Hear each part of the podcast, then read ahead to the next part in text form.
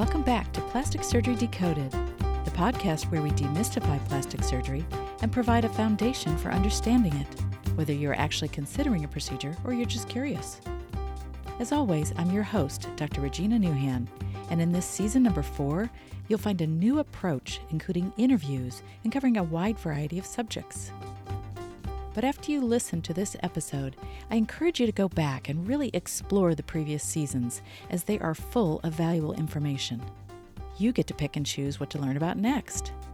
Season 1 covers common aesthetic or cosmetic surgery topics and skincare, while Season 2 explains reconstructive surgery topics. Then Season 3 goes over general questions about plastic surgery. Remember that this podcast reflects my experience and opinion, as well as those of any guest interviewed.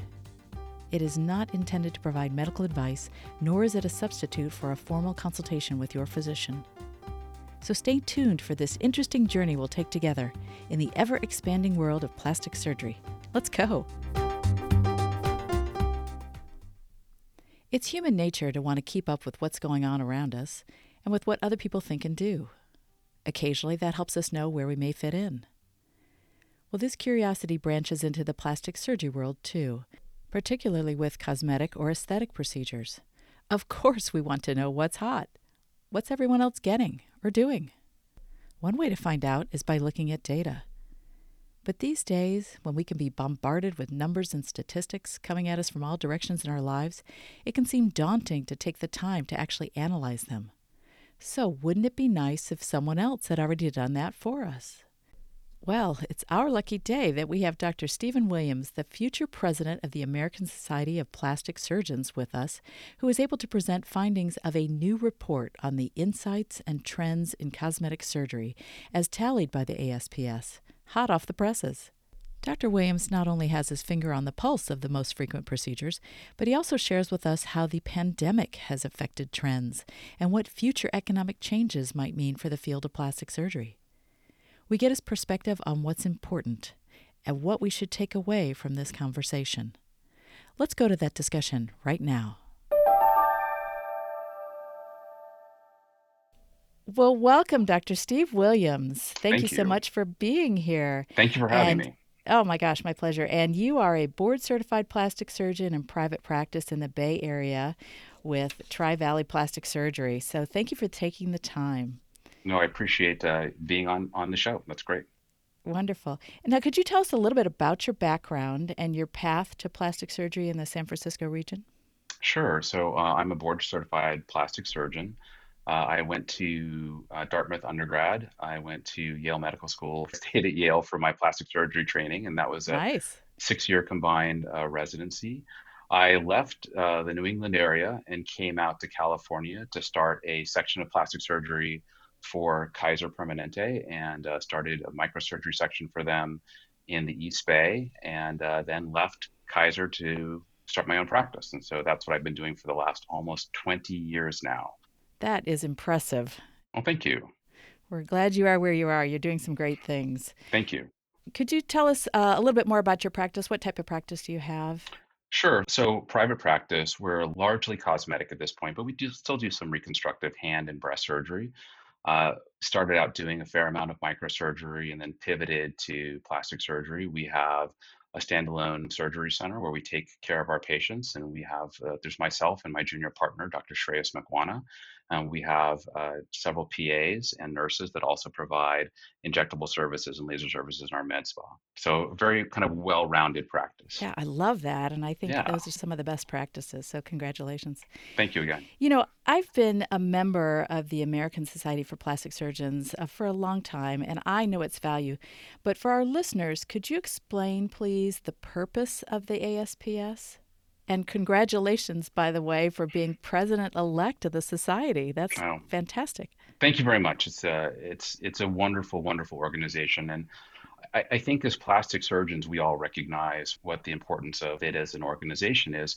But you know, one of the secrets is ASPS does so much for patients in terms of education, patient safety, um, advocating for patients nationally, both through the federal government and through state governments, and so ASPS is just an amazing organization. It's been around for almost 100 years now. Yeah. The ASPS, I know, it's like Yeah.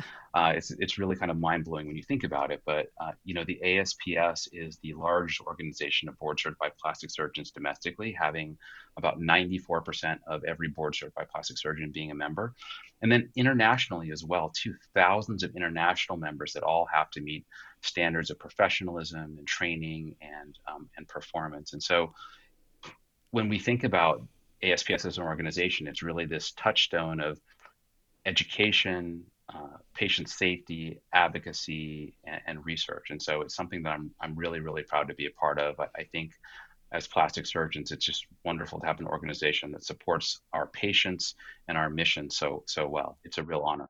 That's the key, isn't it? The standards that uh, we are held to as plastic surgeons in order to be members of this very important society. So, yeah, I, think you're exactly right. You know, the standards, um, both in terms of education in terms of safety, in terms of commitment to our patients, and ethics uh, continues to be uh, something that we really see definition between plastic surgeons and sometimes other uh, people who sometimes call themselves cosmetic surgeons. And so it, it's really it's really an important thing. Uh, you know, and most of us physicians keep an eye on statistics and trends, but in 2022, we have a new report, the inaugural Insights and Trends Report for Cosmetic Surgery. Could you explain what that is and its significance? Yeah, it was one of those things that I think every year, um, both plastic surgeons, patients, the media kind of waits for this report uh, with bated breath. And I, I think this year um, in some ways that waiting was even more important because there's been a, a really a seismic shift about plastic surgery and kind of who's getting it. But I think the ASPS was very, um, very forethinking and, and, and really realigned their entire process about how they're collecting this data. Part of the reason was um, anytime you're using kind of a purely survey based system, sometimes that data isn't as accurate as you want it to be. And, and because things have changed so much in the last few years, mm-hmm. I think they really wanted to have a, a more thorough uh, system to kind of evaluate uh, the trends. And, and so this is the first year that they've used this new methodology. And, you know, it's really pointed out some important differences between 2021 and, and kind of what the previous years have been. That's impressive.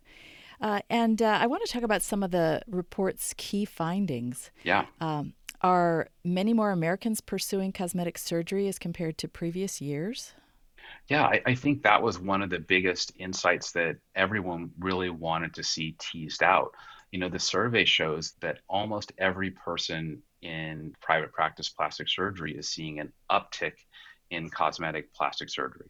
And I, I think in a lot of ways, that wasn't something that people necessarily expected. Um, but this report's really shown it. 23% of the practices reporting showed as much as double the amount of patients in plastic surgery procedures being performed. Amazing. I know it's it's kind of yeah. this mind-boggling number that really yeah. no one no one expected. That's like a quarter yeah. of of the practices. Yeah. Yeah. I think the next logical question that follows is well well why? Mm-hmm. Um, you know what's changed and i think the pandemic has really been this time where patients have said i have a little bit of time um, because more and more patients are able to work from home. Mm-hmm. They're looking for things to feel better about because I think for most of us, the pandemic hasn't been, you know, a, a particularly bright moment in our history. Yeah, right. so, so true. Um, yeah, and so it's really been an, an, opportunity, I think, for a lot of people to be able to work on themselves. Um, mm-hmm. There's been additional resources, financial resources available because people are traveling a little bit less um, because there have been restrictions on travel mm-hmm. and going out to dinner less, going out to dinner, saving less. that money. That's right, and people's employment and work um, situations have really allowed for kind of more recovery time. And so it's been right. one of those those interesting moments in history where people have really seen it as an opportunity to do things that they've been thinking about for a long time. Mm-hmm. That makes perfect sense. So, I guess in an odd way, COVID seems to have facilitated cosmetic surgery. Um, it, I mean, that's what I'm hearing basically. It's a little strange, but you know, uh, that does seem to be how it's turned out.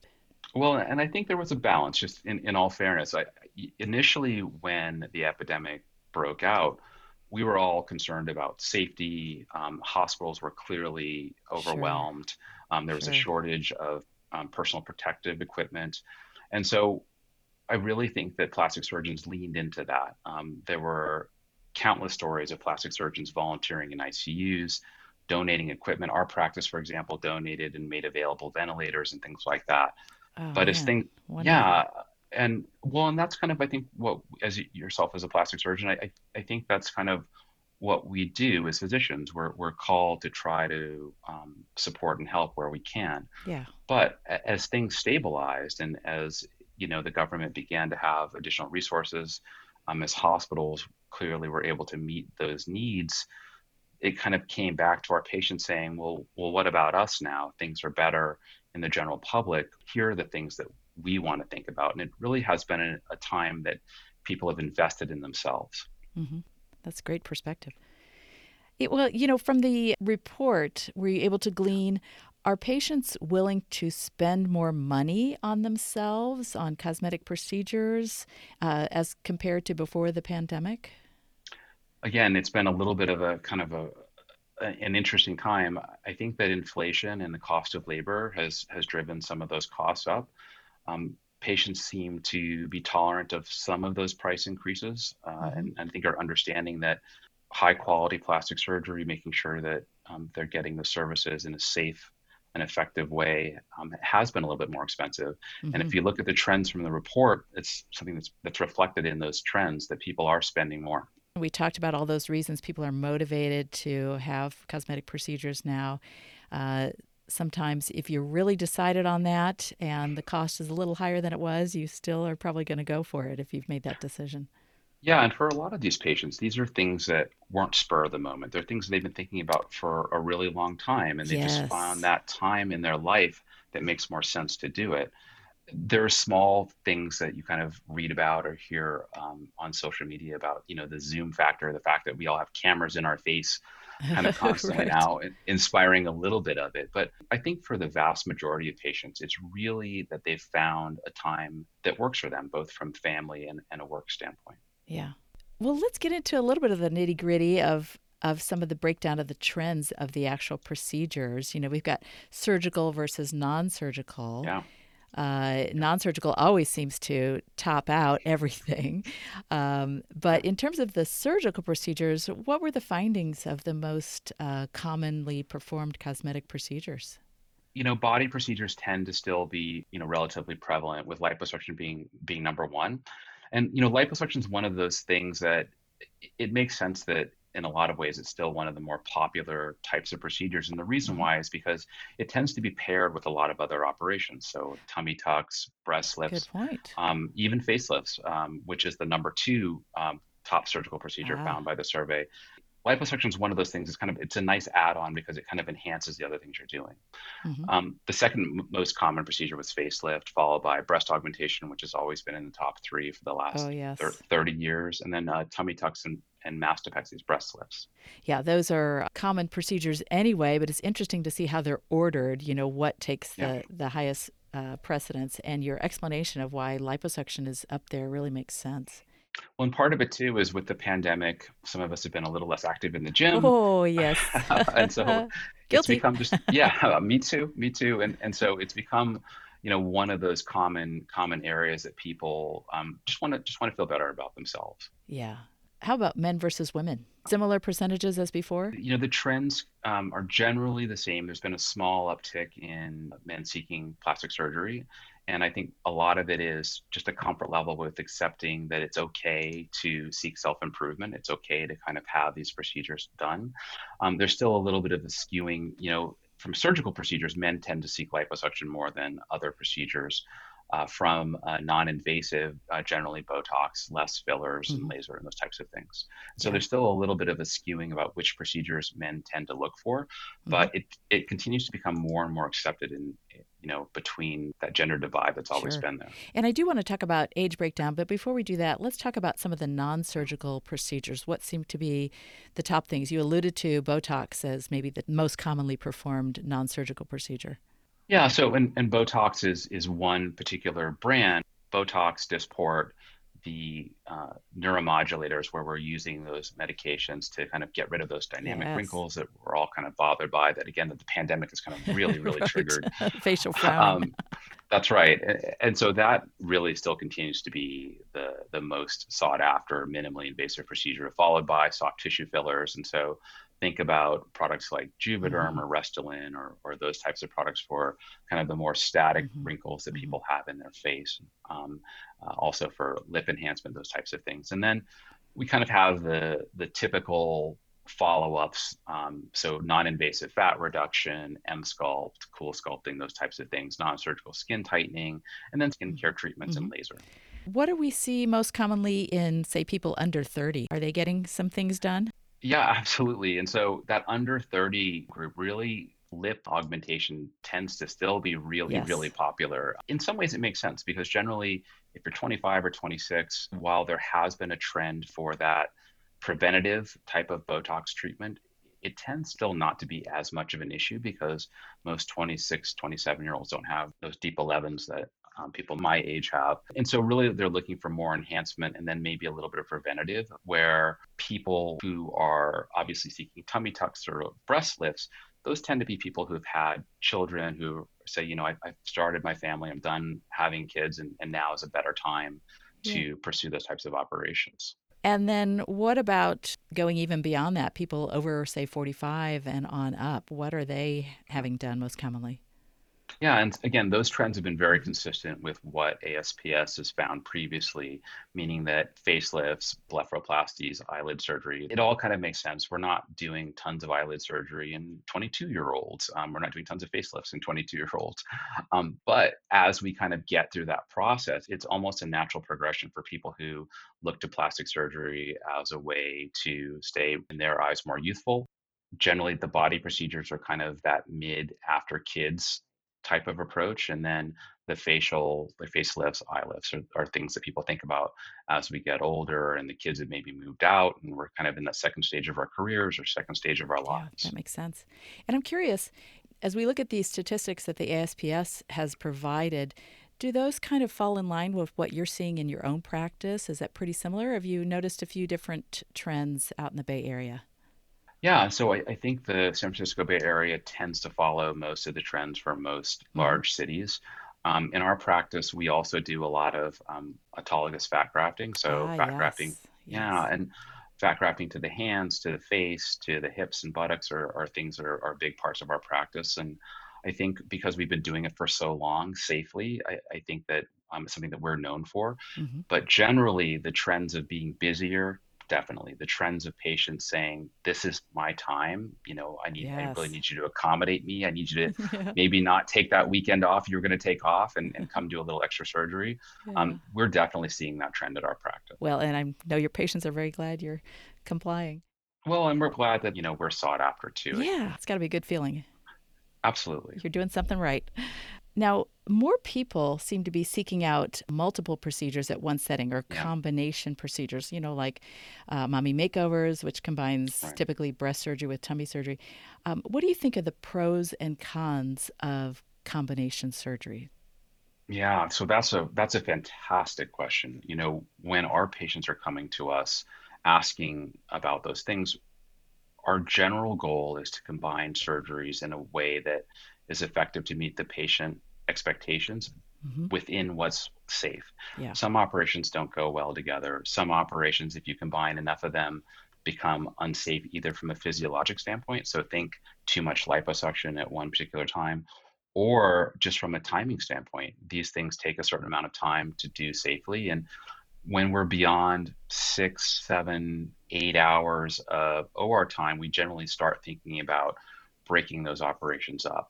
But when possible, we really do try to combine procedures for a, a bunch of different reasons. Number one, for the patients, if we can do it safely, it makes more sense for them to have one anesthetic, one recovery time, one set of kind of OR experience, time away from work, time away from family. As long as it can be done safely, then that tends to be very advantageous for patients in terms of their planning. It also tends to be more affordable because that first hour of anesthesia, that first hour of operating room time is more expensive than the subsequent amounts of time. And so safety is the first thing, but if we can do those things safely, then we do. And you've kind of nailed it. Mommy makeovers are kind of the classic mm-hmm. combination mm-hmm. operation where we're doing maybe a breast augmentation, mastopexy, some liposuction, and a tummy tuck. Those are things that we do together very frequently. And I know you can't predict the future, but I, I wish. yes. how, how, do you anticipate inflation and any economic changes that might be coming down the pike having an effect on some of the frequency of these procedures? What are your thoughts about that? Yeah, and so I think that's something that plastic surgeons um, obviously talk about a fair amount. And mm-hmm. part of it is we want to make sure that we're able to prepare our practices and our staff to what the patient needs are going to be so we can serve our patient populations in the most effective way possible. For most situations, now this doesn't include our breast reconstruction, this doesn't include our hand surgery, but right. for cosmetic procedures, mm-hmm. the economy is a big part of what our patients think about because this is these are generally discretionary types of things mm-hmm. that they're looking to pursue and I do think that there has been a little bit of a decrease in the last three to six months in terms of number of patients we're seeing mm. and and also the types of procedures people are pursuing. Maybe nine months ago, people would maybe get that one extra area of liposuction, whereas now right. people are saying, you know what, let me just get this done. And yeah. then I understand that, you know, I'll have to look at that in the future because financially it doesn't make sense for me right now. And that's interesting. Yeah, and and at our practice, we really, really try to make sure that that's part of the conversation. We don't mm-hmm. want people doing things that they can't afford or that that don't make financial sense for them. Yeah, that's great. Well, and as the future president of the ASPS, where do you think the practice of plastic surgery is headed? Are we right on the verge of anything that's uh, even more cutting edge? Or on the other hand, are we missing something that still needs to be developed or improved? What are your thoughts? I mean, I, I, think you know, as a plastic surgeon, part of the reason that we go into plastic surgery is because plastic surgery historically has been one of the most innovative branches of medicine around. We're yes. kind of the people who invent solutions. Yeah, love that. Yeah, absolutely. And, and so that innovation is really a core part of being a plastic surgeon. I think that technology continues to scale and I always say the technology is one of those things that uh, solves big problems, uh, whereas sometimes non tech based solutions struggle a little bit more. And so, patient education, physician education, those things are definitely getting better and better with uh, technology. And ASPS has some amazing um, initiatives coming up in both of those those fields. Um, techniques in the operating room. Uh, ultrasound is becoming more and more of a strong tool that we can use intraoperatively, especially for fat grafting intraoperatively to enhance patient safety. Mm-hmm. I think being able to have virtual visits with patients, the pandemic really triggered that being something that people are like, well, no, actually, you can do a pretty good job maybe as a initial contact point you still need to have patients come in and, and do physical assessments but maybe as that initial discussion to explain to patients what some of the options are that has been really really fantastic and even some of the post-op care i, I think we're uh, increasingly yes. realizing can be done in a, a, compliant way that doesn't jeopardize patient safety or care. And yeah. patients love the convenience of so if they don't have to rush out back to your office. Yeah, that's great. Yeah. And so those are really groundswell changes that I think are coming to all branches of medicine, and, and plastic surgery tends to lead those things. Yeah, that's fantastic. Well, you know, we've had a lovely conversation here, but I'm just curious any final thoughts you'd like to share with the listeners about plastic surgery in general? I think the biggest thing for your listeners is when they're thinking about plastic surgery, when they're thinking about any procedure, it's important to, you'll kind of hear plastic surgeons say this over and over and over again, but to find a board certified plastic surgeon. And yes. the reason that you hear that so frequently from us is because the standards and the training that board certified plastic surgeons have is second to none. Mm-hmm. And in all of our careers, we've had patients come to our office that have gone to cosmetic surgeons. Maybe, you know, it's someone who I was going to be a plastic surgeon, but I, I went another route, or, you know, you, there's just more money in it than what I do. And so I, I'm going to do that. Those are kind of bad motivations to go into a specialty that has that requires so much training and can be really really complicated and so mm-hmm. i really encourage your listeners and, and patients in general find a board certified plastic surgeon, make sure that they take the time to listen to you and interact with you and, and explain your risks and your benefits, alternatives to the things you're talking about and what your expectations should be. It should really be you know a conversation that you're having with someone who's really well trained and has a lot of experience in the field and in what you're interested in so Absolutely. that's that's my biggest piece of advice and I, I, say that over and over again i sound like a broken record but yeah. it, it's super important it's it's a great thing to say and, and people need to hear it so thank you for sharing it well this has yeah. been such an insightful conversation thank you so much for sharing your expertise with us good luck in your future as the president of the American Society of Plastic Surgeons. I know you're going to be fantastic already. And uh, we'll look forward to seeing what comes next. Thank you so much for having me on the podcast. I, I think that the work you do is wonderful.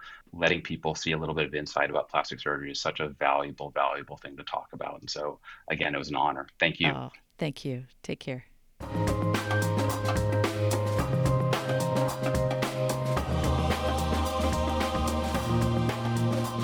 Well, that's our show for today. Hope you enjoyed it and learned something too. Don't forget to subscribe, rate, and review. Please share this podcast with someone else who might be interested. And while you're at it, check out the podcast website for related topics to explore. It's www.plasticsurgerydecoded.com. And as always, thank you for listening to Plastic Surgery Decoded.